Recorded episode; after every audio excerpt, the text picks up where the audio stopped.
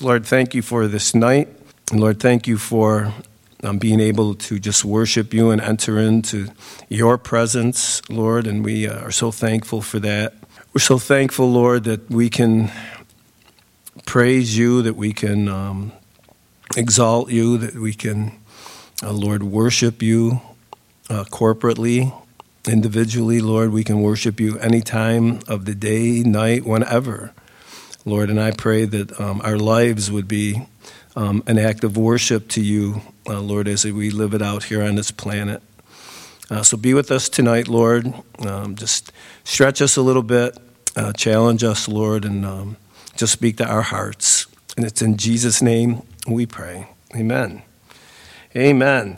So, a little, just a quick kind of give you where we're at. You know that um, Paul and Barnabas are called in the beginning of chapter 13. They're, they just come back from Jerusalem to bring the offering to the Jerusalem church.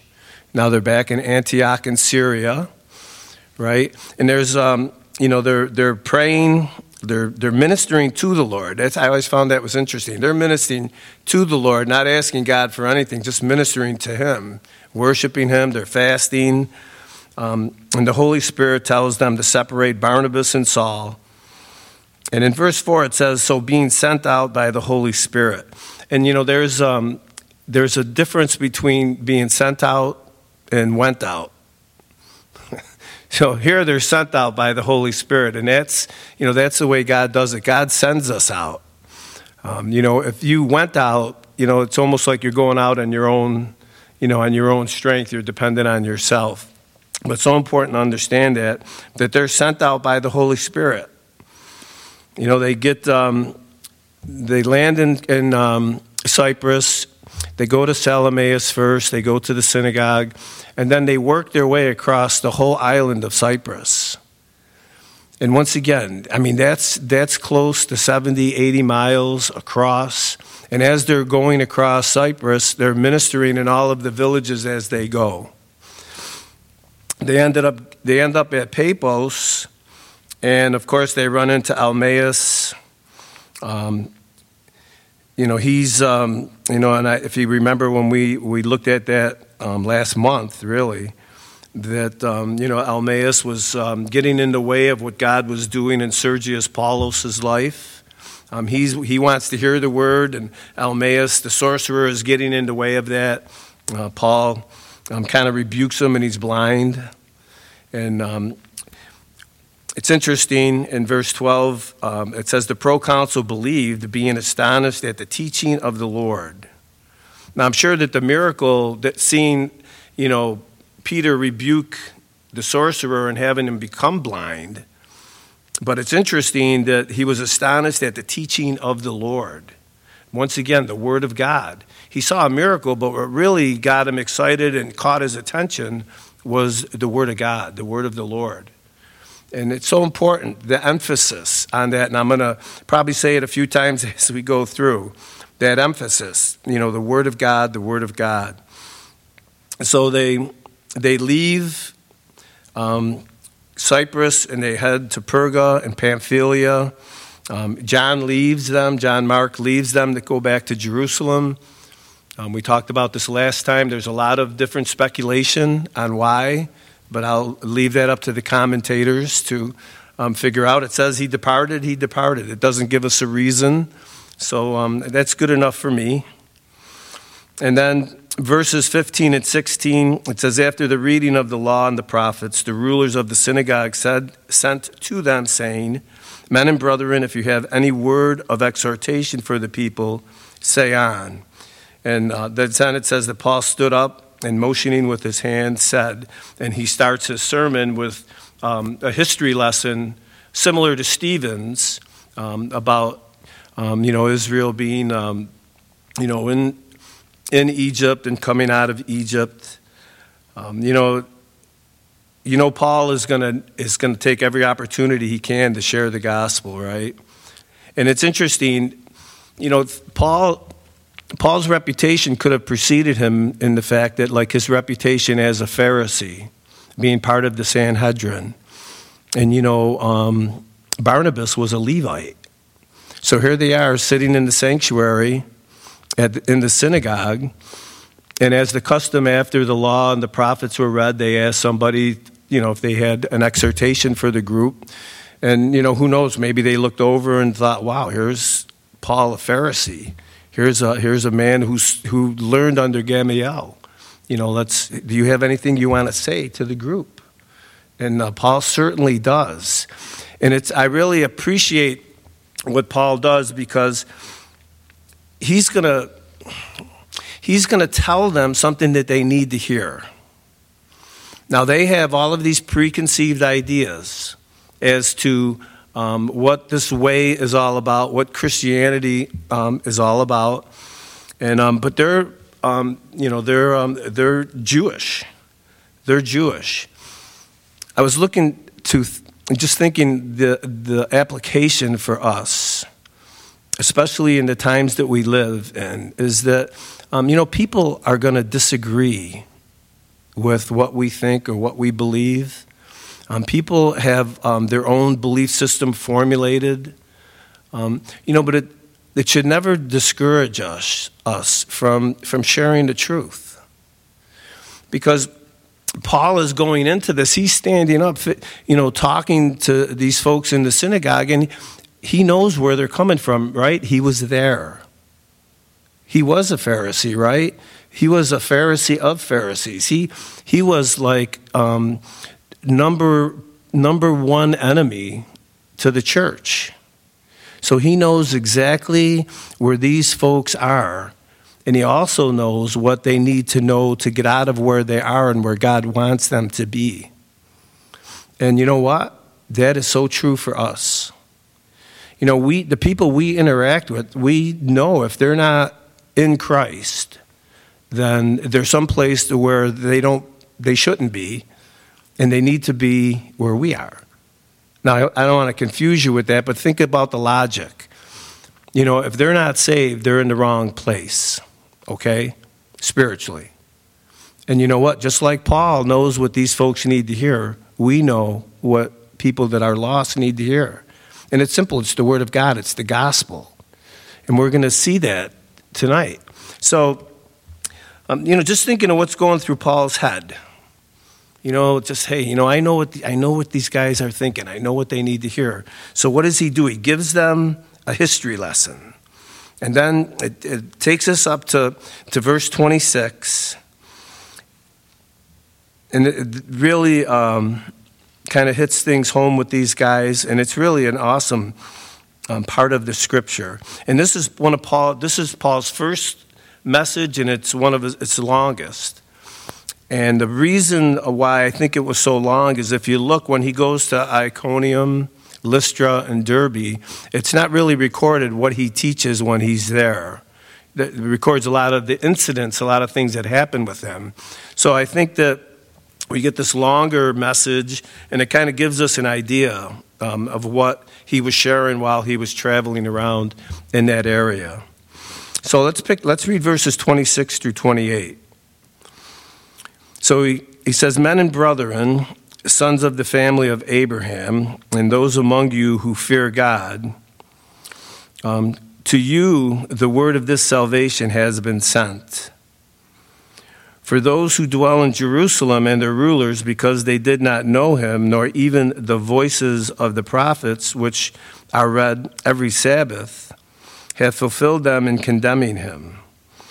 And though they found no cause for death in him, they asked Pilate um, that he should be put to death. So Paul gets, gets through the history lesson. He just gets done talking about John the Baptist. And it's interesting. I want to, that is one thing that I did want to point out, just some food for thought. Um, you know, Paul quotes, pretty much quotes John the Baptist in what, uh, in verses 23, 24, 25 you know, when uh, John says in, in, verse 25, Who do you think I am? I am not he, but behold, um, there comes one after me, the sandals of whose feet I am not worthy to loose. And I was just thinking, was, was Paul one of those Pharisees that was there in the crowd when um, you know John was saying, "You brood of vipers," you know who you know who said that you should come out here, right? Um, you know, Paul was a Pharisee. Was he there? You know, did he hear him say this, and now he's quoting him? You know, I don't know. Something to think about. You know, Paul was um, behind the scenes in a lot of things. We know he was there holding the, the coats of those folks that um, stoned Stephen, and we know that that had a huge impact on his whole life. So, um, just something to think about. So he, you know, we're up to the point where he's talking about John the Baptist, that baptism to repentance to get ready uh, for the Messiah. So in verse uh, 27, it says, For those who dwell in Jerusalem and their rulers, because they did not know him, nor even the voices of the prophets, um, which are read every Sabbath, have fulfilled them in condemning him. So when I read verse 28, so, verse 26, you know, Paul's audience, um, he, he addresses them as brethren and sons of the family of Abraham. You know, there's no contention with Paul here. You know, even though Paul knows that these, I mean, these folks are, um, they're always going to be at odds because of their faith. He, um, you know, he's just so loving and just straightforward with them. And, um, you know, the application for that, guys, is obvious. You know, we're not, um, you know, we need to be loving as we reach out. We need to understand that people think differently, but we also need to know that they need to hear the truth. You know, and Paul is just, um, you know, is just loving these guys. But, you know, and it's to it's gonna go downhill for him, though. Look at verses, when we see verses 27 and 28, it says that Paul makes a reference, you know, he kind of switches gears. He's addressing the folks that are there um, in Antioch, but now he makes a reference to the rulers and the people in Jerusalem. And he's going to tell them what happened. He's saying, he's telling them that they, the rulers, a few things. They didn't recognize Jesus as the Messiah. They didn't realize he was the one of whom the prophets had spoke of. And when they heard the predictions concerning the Messiah from the scriptures, they heard it every week, week in, week out, and they couldn't make the link between Jesus of Nazareth and being the Messiah. Think about that. If you were in the synagogue for 20 years, week after week after week, hearing the prophets talking about the coming Messiah, and then having him come and then being a part of having him crucified. Talk about being on the wrong end of a prophecy. Instead of them seeing that Jesus was the Christ, that he was the Messiah, they persuaded Pilate, even though when they couldn't find any guilt in him, persuaded Pilate to have him crucified. So think of being, you know, how, how they're, they're on the wrong side of this.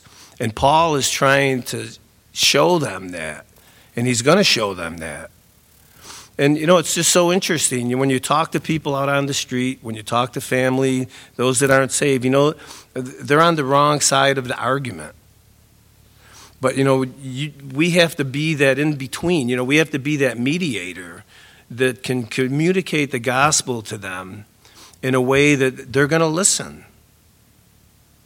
You know, I know sometimes it gets contentious, but for the most part, and I know it could be done because if you read through the book of Acts, you see Paul eh, towards the end, and we're in, in, in chapter 22, chapter 23, they're trying to kill Paul. They're trying to rip his limbs off. And he has an opportunity to speak to them, and he's loving them. He's loving them. He's speaking the truth in love, but he's loving them.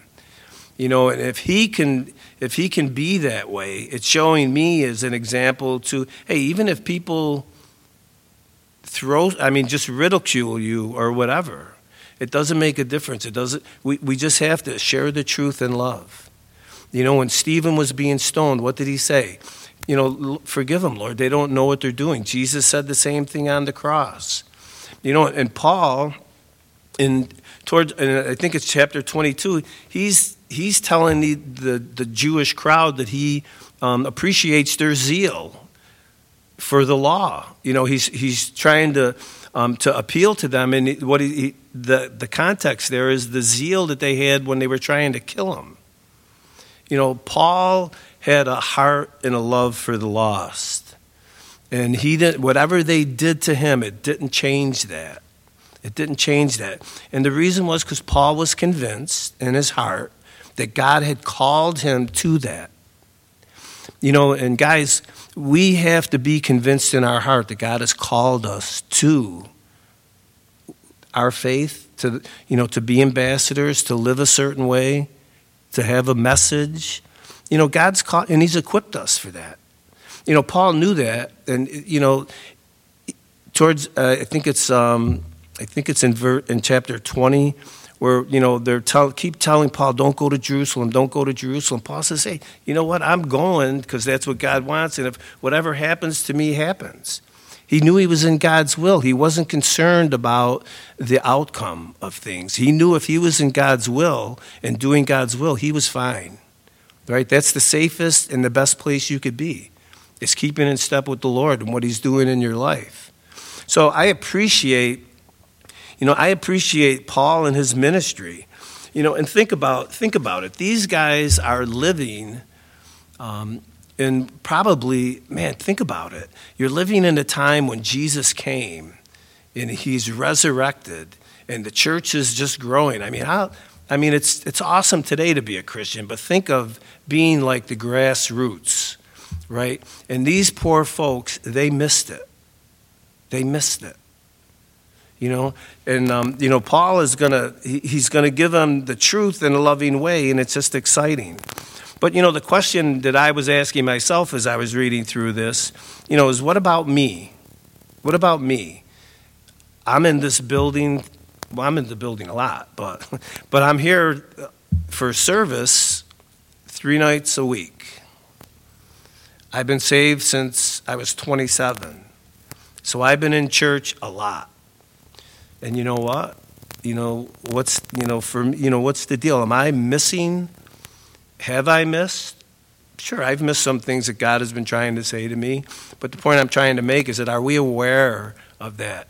You know, are we aware that when we're we come here and we hear the truth and you know and i know that it's just our nature sometimes it's just like whoosh, like you know we had a long day you know we're tired and the, I'm bringing this up to encourage you that, you know what? You know, and I know I heard this when I first started, you know, coming to church. You know, you got to get your heart and your mind right when you get here, right? You got to come with the right mindset. And we were in a church, it was the Four Square Church in New York City. And what blew me away, besides the fact that it was like huge, is that when we came in like a half hour before the service started, there were 300 people at the altar already praying for the service. You know, they're just coming expecting, coming expecting God to do something. You know, because if we're all in agreement, the Word of God is the will of God. We know that it's true, that it's inerrant. We know it's the, the it's the Word of God. And when we come here, we come to hear that. We come because we really believe in our heart that there is a message for us. These people go to the synagogue, they were going to the synagogue to hear the message, and they were missing it. But now Paul is to Paul is to set them straight. At least he's to give them an opportunity to get things together. So, you know, Paul references the rulers in Jerusalem. You know, they heard all the predictions concerning the Messiah they missed it. They missed it. Well, the question is why? You know, why did they miss it? Well, nine years later, Paul is going to write from Macedonia. He's going to write to the Corinthian church, right, in Second Corinthians. And Paul gives, gives us a little insight or a picture of this transition from unbelief to believing. And that's where they are, right? They're in a position right now of unbelief, right? So Paul writes to the Corinthian church. This is like roughly nine years later from what we're looking at here in Acts. And, um, you know, you can only wonder, you know, how God inspired Paul to write you know, the, God, the epistles. And if, um, you know, some of this, maybe this message or this incident um, where he's at in Antioch, if it came to mind, you know, I don't know. But listen to what he says in 2 Corinthians 3, uh, 3 in verses 14 through 18. Um, you could turn there if you want. We're going to spend a few minutes here. But it's, um, I really think it helps us understand what the problem was with um, the folks in the synagogue there in um, Antioch. So in verse uh, 14, it starts out, But their minds were blinded. Uh, for until this day, the same veil remains unlifted in the reading of the Old Testament because the veil was taken away in Christ. Well, they didn't acknowledge Christ, so obviously the veil is still covering, right, their mind. And in the synagogue, right? That's what Paul's saying. So he goes on and says, But even to this day, so now Paul brings it current. Even to this day, when Moses is read, a veil lies on their heart. So it's interesting. He goes from first, you know, the veil is still, it's still, um, you know, they're blinded, right? Because it remains unlifted from their, their, their minds. And then he says in verse 15, but even to this day, you know, and you could, whoa, but that was interesting. All right, hold on a second, guys. So what Paul is saying is that their minds are they're blind. They're blind to the truth. They're blind to, um, in this case, the Old Testament scriptures because, um, you know, they can't understand it because they're not in Christ. And you know, did, did you ever read the Bible before you got saved? And you read the Bible and you know it, it didn't really make sense, and then you got saved, and all of a sudden you, you thought you were reading a different book right? Same difference here. So let me catch up to where I was, because this iPad has a mind of its own. All right, and so in verse 15 it says, But even to this day, when Moses is read, and you know, they're reading the law and the prophets in the synagogue, right? And where we are in Acts. And it says, A veil lies on their heart. And then verse 16 it says, Nevertheless, and this is the transaction here, nevertheless, when one turns to the Lord, the veil is taken away. Now, the Lord is the Spirit, and where the Spirit of the Lord is, there is liberty. But we all, with unveiled face, beholding as in a mirror the glory of the Lord, are being transformed into the same image from glory to glory, just as by the Spirit of the Lord. So, these folks that Paul is addressing in the synagogue, they have this veil on their face. They're, this veil, they can't see, they're blinded. It's on their heart. They have a hard heart. And we've all been there, right? We've all been there. And when we share the gospel with people, that's where they're at. That's where they're at. So let's look at it. Let's break these verses down a little bit because I think there's a lot there for us as believers to, to get um, just a glimpse at. So in, it says the veil, and you know, in, in this portion of Scripture, the veil represents unbelief. Okay, it represents unbelief. The Israelites here at Corinth and you know, in Antioch and Jerusalem, right? They didn't grasp the glory of the Old Testament because of their unbelief. Their unbelief and hard heart blinded them. That was that veil that they couldn't see what was going on. They couldn't see the truth. Um, and if you, uh, in Hebrews 3, verses 8 and 15, and Hebrews 4, verse 7, you don't have to turn there, but there are references to hearing God's voice and not hardening your heart. And it's so critical because I know, um, and you know, and I'll just give you a, um, my experience. There were there were times that I heard things growing up in the church and in my faith that, um, you know, I just didn't want to hear, right, about me or about my life or whatever. And, you know, I mean, it was all a growing process. And, you know, I had to get to the place where I could hear some hard things from God and not harden my heart. You know, I'm just being real with you. It happens to all of us. You know, God is, you know, and I, if I could, I could go by, around the room right now, and you guys, everybody's going through something with the Lord. Every, the Lord has our attention in some area of our life, and He's working on it. And it's easy for us to kind of fight that because sometimes it hurts. But don't let it, you know, don't let it because, you know, we, we're to, God is to get us through the uncomfortableness of it right? Because we're, we just read. He, want, he wants to bring us from glory to glory. You know, He wants to bring us closer and closer and closer to Him, right? And the closer we get to the Lord, the more we, we sense and see His glory, right? That's the goal. And Paul is trying to get these guys to see it. Hey, you missed it. You missed it. But don't, don't worry about it. Don't worry about it. You missed it, but it's okay because he's going to he's to bring them to the point of how they can get right you know get get back on track if you will um, in their lives. So paul's point in um, these in verses 14 and 15 here in um, 2 corinthians was that just as the old covenant was obscure to the people of moses day it was still obscure to those who trusted in the law as a means of salvation in paul's day and that's what these folks were doing. They were putting all their hope in the law, putting all their hope in the law of Moses, the old covenant, um, not realizing that Jesus had already come, the Messiah had already come and set them free from that. And you know, I mean, how awesome is that? That, you know, we're, we're not bound by the law.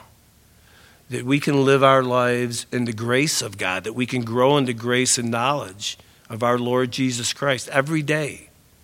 You know, and it's amazing to see that. Paul wants Paul's trying to get the message across. So the veil is taken away in Christ. Without Christ, okay, um, the Old Testament, in the case of these guys that Paul's addressing in Antioch, right, um, it's beyond comprehension for them. They can't see it.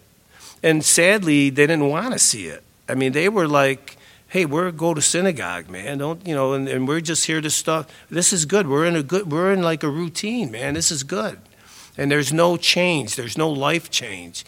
There's no. Um, there's no um, drawing near to God. They're just going through this, the motions, just going through the motions. And Paul wants to pull them out of that. Paul wants to pull them out of that. So when a person comes to Christ, and I know this is kind of academic for you guys, kind of obvious, but when a person comes to Christ, that veil is lifted. That veil is lifted, and that spiritual perception is, isn't impaired anymore. And that's when that's the, the point is to get people to this point where they can see the reality of the gospel so they can so that that veil is gone and they they have some perspective that they could see what you're saying when you're talking about the gospel that there's that reality there so the veil is removed, and believers are able to see the glory of God revealed in Jesus Christ. That's Paul's, Paul's going into this um, message for these folks with the, this is the intent that he has. You know, he wants them, he wants to uh, remove that veil. He wants them to soften their hearts and acknowledge the fact that Jesus is the Lord. He is the Messiah. And he's going to point that out. In John 1:14, a verse that we're all familiar with, it says, And the Word became flesh and dwelt among us, and we beheld his glory, the glory as of the only begotten of the Father, full of grace and truth. Paul wanted them to see Jesus in that way.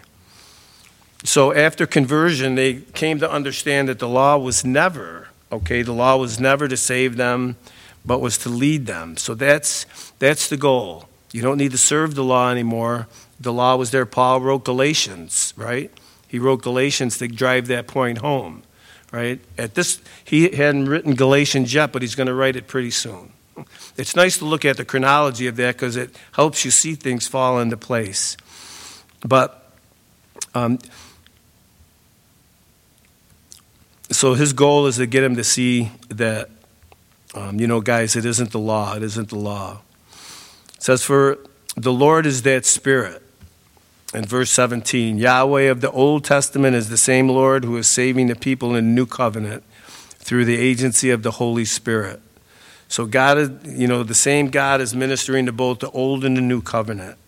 There's liberty in Christ towards the end of that, verse 17.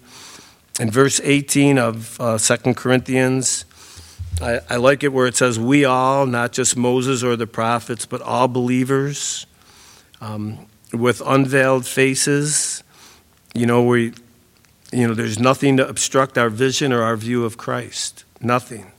So that's the goal. Paul wants to get them to this place.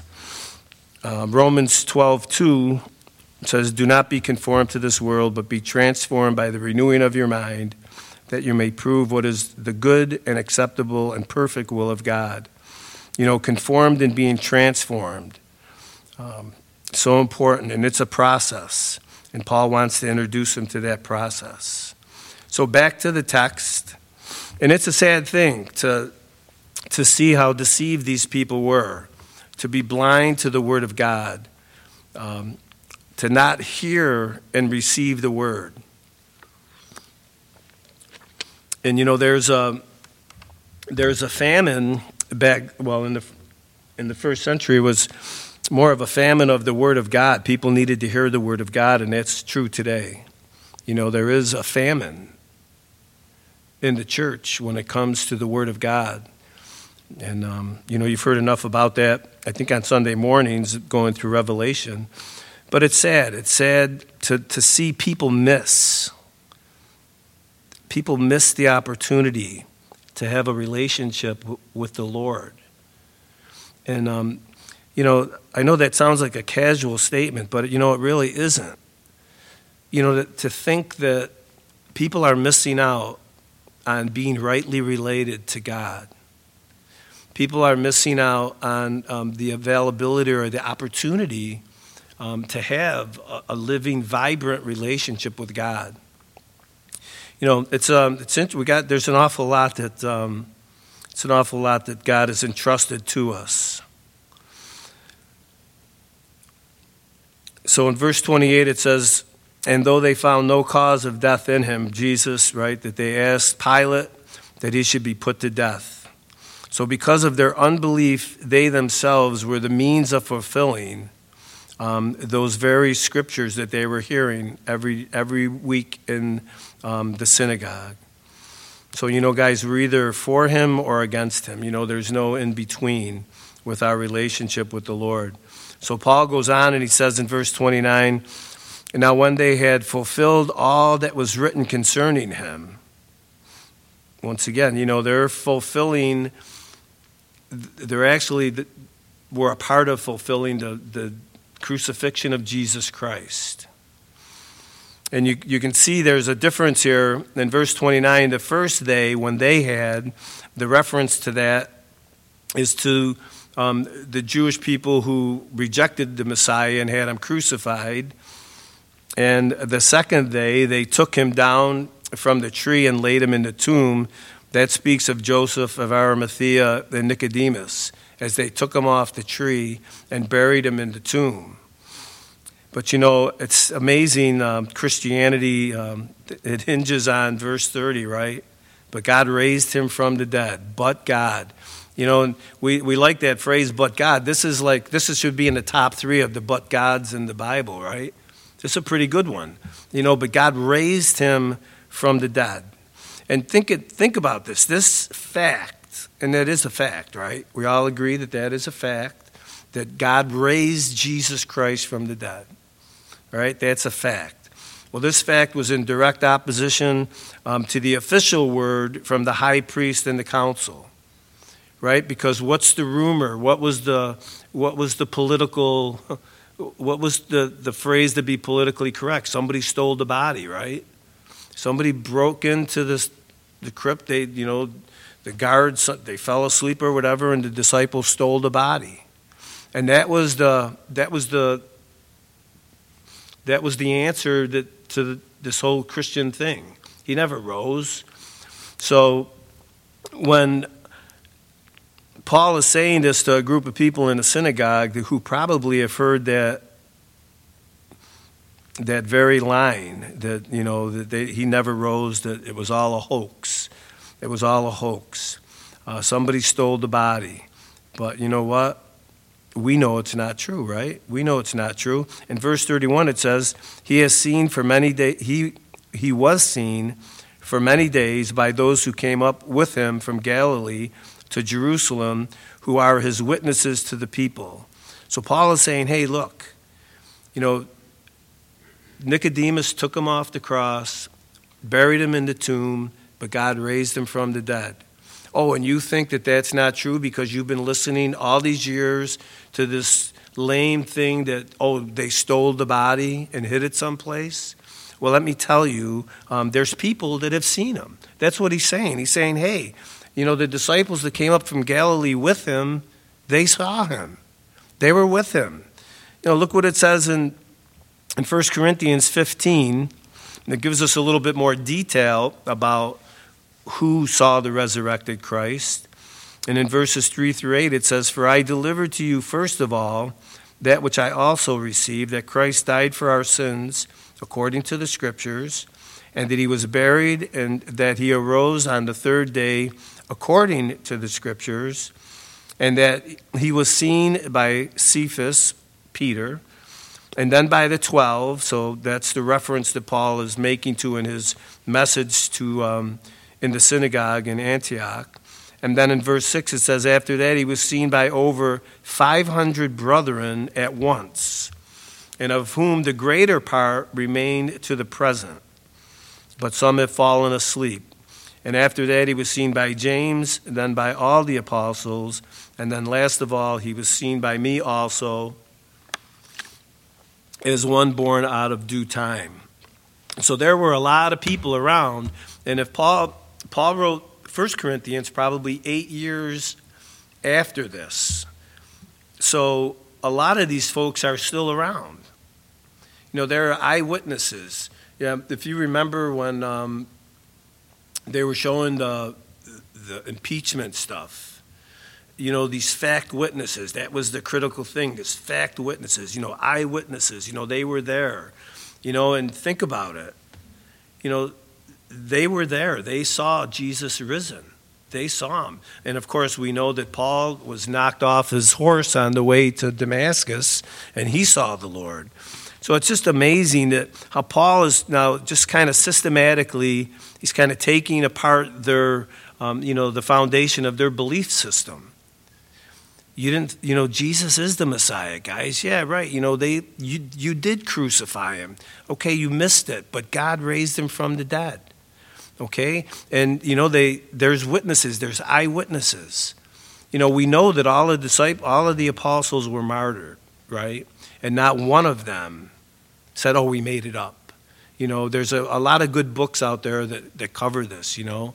Um, so it's it's really interesting to read just some of the logic behind behind this. So he goes into um, so he talks about these witnesses and now he's saying, he's saying, hey, wait, in verse 32, in verse 33, and he says, and we declare to you glad tidings. You know, Peter's saying, hey, this is a time to be, you could be happy about this, glad tidings. And, you know, it's that promise which was made to the fathers. And that promise, um, I have it highlighted in my note because when I look at a promise, I look like it's something that God said that's getting fulfilled, right? So I like that. I like when I see God's word come to pass. His promises uh, that you know, his promises come to pass. So that promise which was made to the fathers, God has fulfilled this for us. You know, Paul's us in them. It's you know, he's one of them. Right? For us, he's saying. For us, their children, in that he has raised up or elevated him, he has raised up Jesus as it is also written in the second psalm, You are my son, today I have begotten you. So Paul makes known that the promise of the Messiah, which uh, was made to the fathers in the Old Testament, has been fulfilled in Jesus. And you know what? Paul isn't pointing his finger and he's not, um, you know, he's not rubbing it in, you know, in their face a little bit that they've missed it. I love the when he says this that um, you know, the promise, that promise which was made to the fathers, God has fulfilled this for us, their children. You know, Paul is saying, you know, hey, us, You know, we've all been there. We've all missed it, but you know what? It's not too late. It's not too late. And then he, he gets, he, they quote Psalm um, 2, verse 7, that you are my son. Today I have begotten you. And, um, you know, here Paul quotes that and is not talking about the incarnation or the birth of Christ, but he's talking about the resurrection of Christ. So Jesus is unique among all men by, by virtue of the fact that he rose again from the dead, right? He's the first the firstborn, right, of the resurrection. Another thing that I think is interesting is that you know, in the context here that Paul is talking about Jesus being resurrected from the dead. And it makes sense because now in verse 34, he's going to um, he's going to validate this truth concerning Jesus and he's going to talk about corruption. Because if Jesus was buried, but God raised him from the dead, logically, right, would, you would think that he wouldn't see corruption. And Paul is going to break this down for them and, and you know, expound that to them. And he's going to tie it into David. And so, do you see, Paul is, is just meeting these guys where they're at. He's just meeting them where they're at. He knows what they, you know, where, where they're coming from because he understands. You know, he understands Judaism because, I mean, look at, we, we know his history. But he's meeting them where they're at and he's taking them to where they need to get to to get saved. And he's doing it in a loving way. You know, when he's talking about things, he's including himself. I mean, I just appreciate the heart and the model that Paul is for us in, in getting the word out and being able um, to share the gospel. So, I mean, and, and it, it helps for us to be educated a little bit in, into what people think, right? And to understand what, how people believe or what they believe. So it says in, um, in verse 34, and it says, in, and that he raised him from the dead, no more to return to corruption. He has spoken thus, I will give you the sure, the sure mercies of David.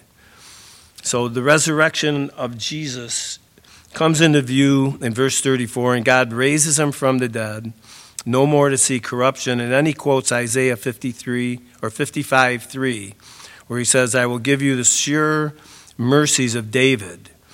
And, you know, that sure mercies of David refers to the Davidic covenant, the Davidic covenant that promised David that his seed would be ruler over Israel in an everlasting kingdom, right? And, of course, Paul connected the resurrection of Christ with this promise. And we just read that, we're reading that in, in this verse here in verse 34. It says it was an essential element of fulfilling that promise. So he's tying the, he's tying Jesus Christ to the promises made to David. So they're following him right along now. I mean, they understand that the Messiah was going to come from the line of David. They knew that. So Paul, Paul is going there with this.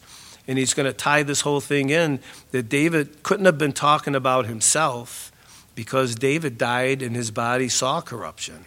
But Jesus from that lineage of David. Um, his body, he didn't see corruption. And Paul's going, that's what Paul is trying to bring this, drive this point home to them and tying Jesus into um, the line of David. Of course, like I said, they knew that. So in verse 35, it says, Therefore, he also says in another psalm, You shall not allow your Holy One to see corruption. So, you know, he's laying out his case. And corruption is further emphasized here in verse 35. He said, Your Holy One, now referring to Jesus, the Messiah, um, won't see corruption. And then verse 36 for David, and he's going to keep explaining it. For David, after he had served his own generation by the will of God, and um, you know, that's the only way to serve, right? Is by the will of God, right? So after David served his own generation by the will of God, fell asleep, was buried with his fathers, and saw corruption. But he whom God raised up saw no corruption. And who did Paul just say that God raised up? Right? Jesus, right? They put him in the tomb, but God, God raised him up. But God raised him up. So David is, is I mean, yeah, David, Saul, Paul is going, um, he's, he's taking them through what they already know, but now he's inserting Jesus where the, the prophecies are being fulfilled. So, verse 38, he says, Therefore, let it be known to you, brethren, that through this man, Jesus, not David, is preached to you the forgiveness of sins. So he's getting right to the point. This is it. Going to talk about forgiveness of sins and salvation. So, on the basis of the work of Christ, of which his resurrection was the divine seal of approval, right? When God rose him from the dead, he was accepting that sacrifice. Paul was now able to declare the remission of sins is a present reality, not something that they had to look forward to anymore, but it was a present right now reality. Hey, you guys can be forgiven of your sins. You know, and it isn't by works, it isn't by the law, it's by this man, Jesus Christ, who, who you crucified, whom you guys buried, but God rose him from the dead. He is the Messiah. And that through him there is forgiveness of sin. The world needs to hear that. The world needs to hear that when they put their head on their pillow at night, that God loves them, that God is for them, and that God wants to work in their lives, and that they can have a relationship with the Lord and especially with all the COVID talk. People have, you know, they, a lot of people, a lot of us don't know the whole truth about what the whole thing's all about. You know, there's, you hear a bunch of different things.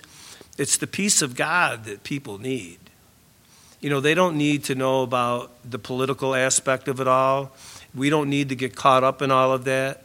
You know, what we need to get caught up in is spending that time that we would waste doing other things in the Word and being faithful to share the gospel with people. You know, and I'm not talking, you know, just, just in the course of the day, just sharing the gospel. God's got us here for a reason. And I'll tell you, I've been delivered. I, you know, it's kind of weird. I was talking to my grandson, and you know, he's he goes to, um, you know, he's he's born again. He's, I think he's 24 now. I hope he's not listening. Zach, I'm sorry. I, I think he's 24. But I was telling him, I said, you know, the, last night I said, you know, Zach, I feel like I've been born again again. Because you know what? A couple months ago, I just totally said, hey, you know, I'm not watching any more news. I'm not, I'm going to listen to the weather, and that's it. You know, and the time that I wasted trying to find out who's doing what or what's going on, um, I just spent that time in the Word. And he looked at me and started to laugh, and his wife looked at me and started to laugh. And his wife said, He did the same exact thing, and he said the same exact thing you just said a month ago.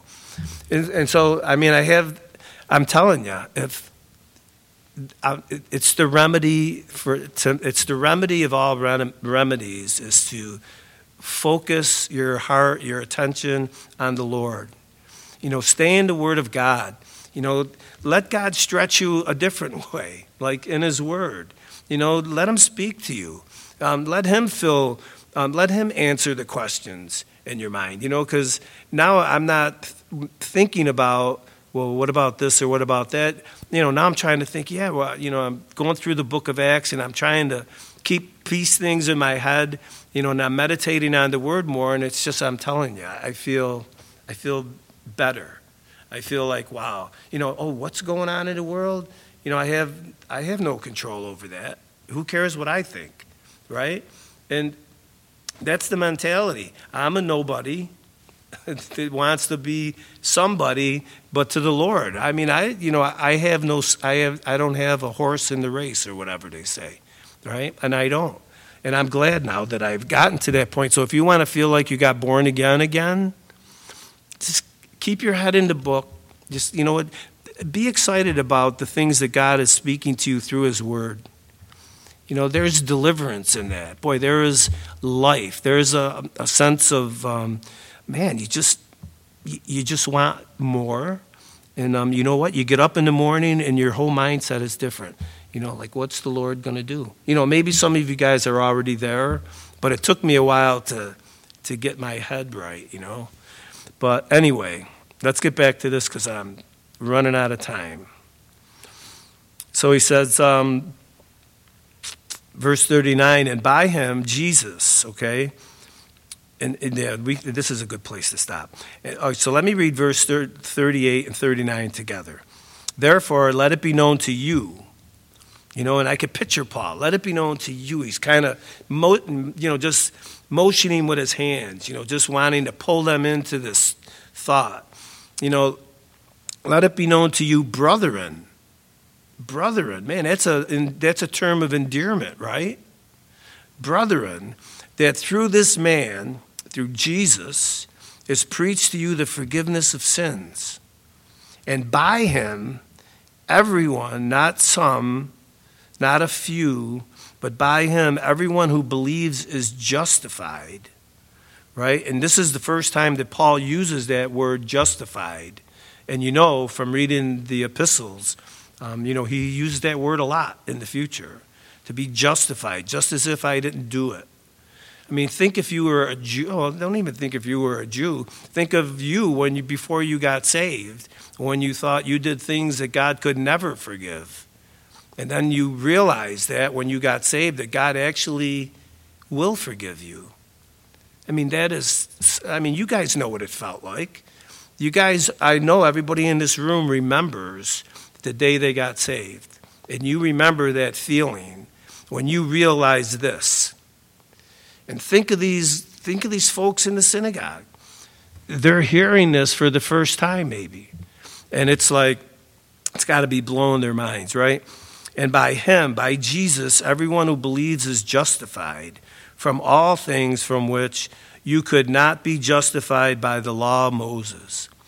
Guys, you're doing it the wrong way. It's all through Christ. The law was just there as a school teacher. He's going he's to explain all of that to them when he writes Galatians. And he's going to write back to these guys, right? This is Galatia. This is Galatia. He's going to write back to them that truth. And he's telling them that right now.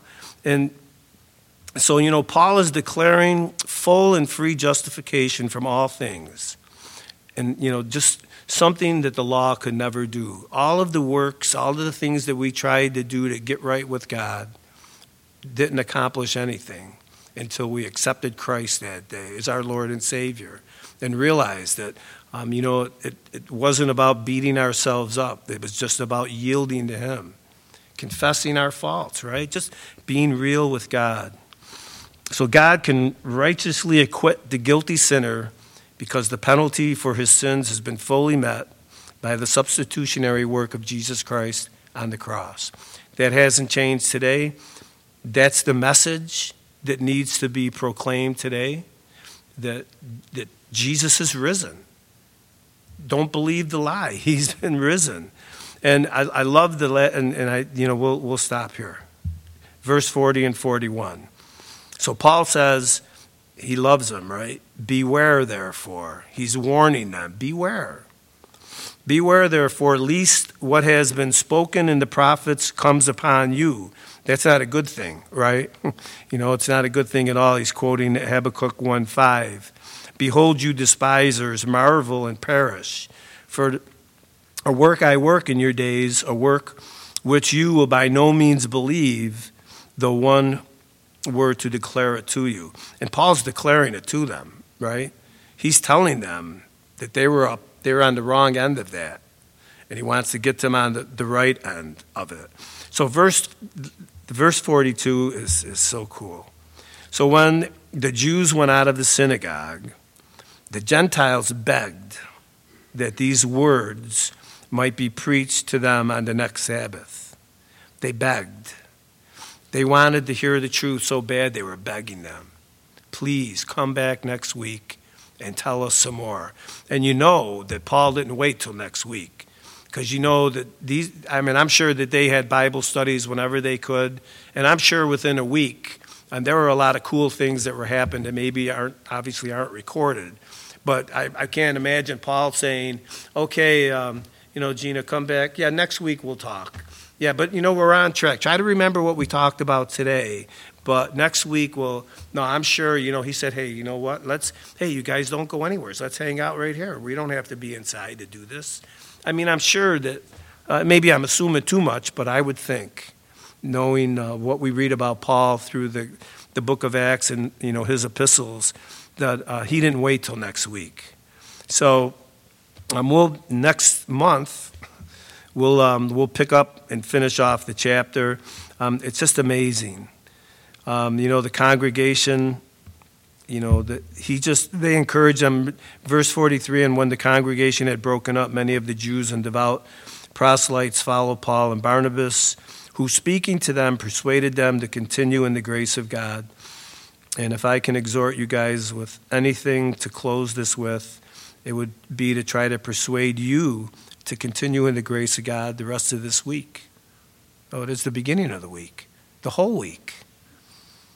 All right. All right, well, let's pray. Well, Lord, thank you so much for, um, for tonight.